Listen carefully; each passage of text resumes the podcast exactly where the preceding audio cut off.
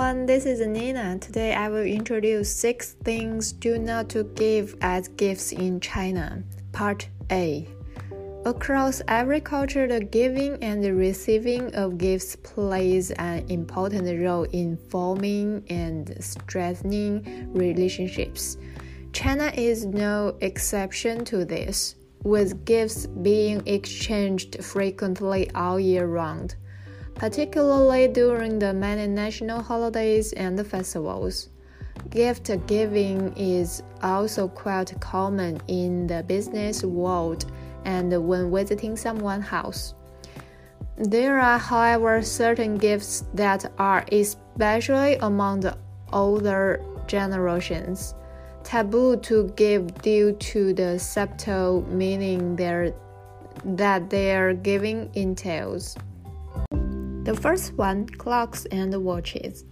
In Metro West, watches are very common and significant gifts to give to someone, particularly at milestones of their life or career.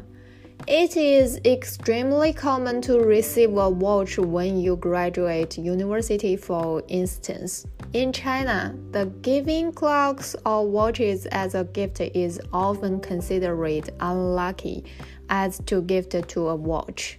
Songzhong sounds similar to Songzhong, which means to attend upon a dying parent.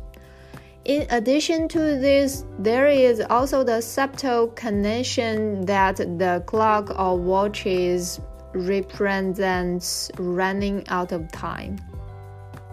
The second one, shoes. Shoes are considered to be unlucky gift due to the fact that shoe, 鞋, sounds similar to the evil, 邪.